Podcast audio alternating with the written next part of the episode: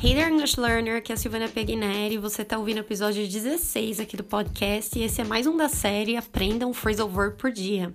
O phrasal verb de hoje que eu escolhi para vocês é o break up. Ele tem três significados, eu já vou ensinar para vocês agora, junto com os exemplos, para você usar a partir de hoje. Então vamos lá, primeiro significado: cortar algo em pedaços. Um exemplo: I broke up my chocolate into small pieces so it can last longer. I broke up my chocolate into small pieces so it can last longer. Eu quebrei meu chocolate em pedacinhos, então ele podia durar mais. Mentira, porque eu nunca vou fazer isso. Então, I will never break up my chocolate into small pieces. I'll eat everything at once. Mais um exemplo. Terminar um relacionamento.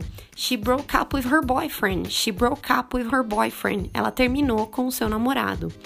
Mais um significado desse phrasal verb ele pode significar encerrar um evento ou uma festa que está em andamento. Um exemplo: The police broke up the party. The police broke up the party.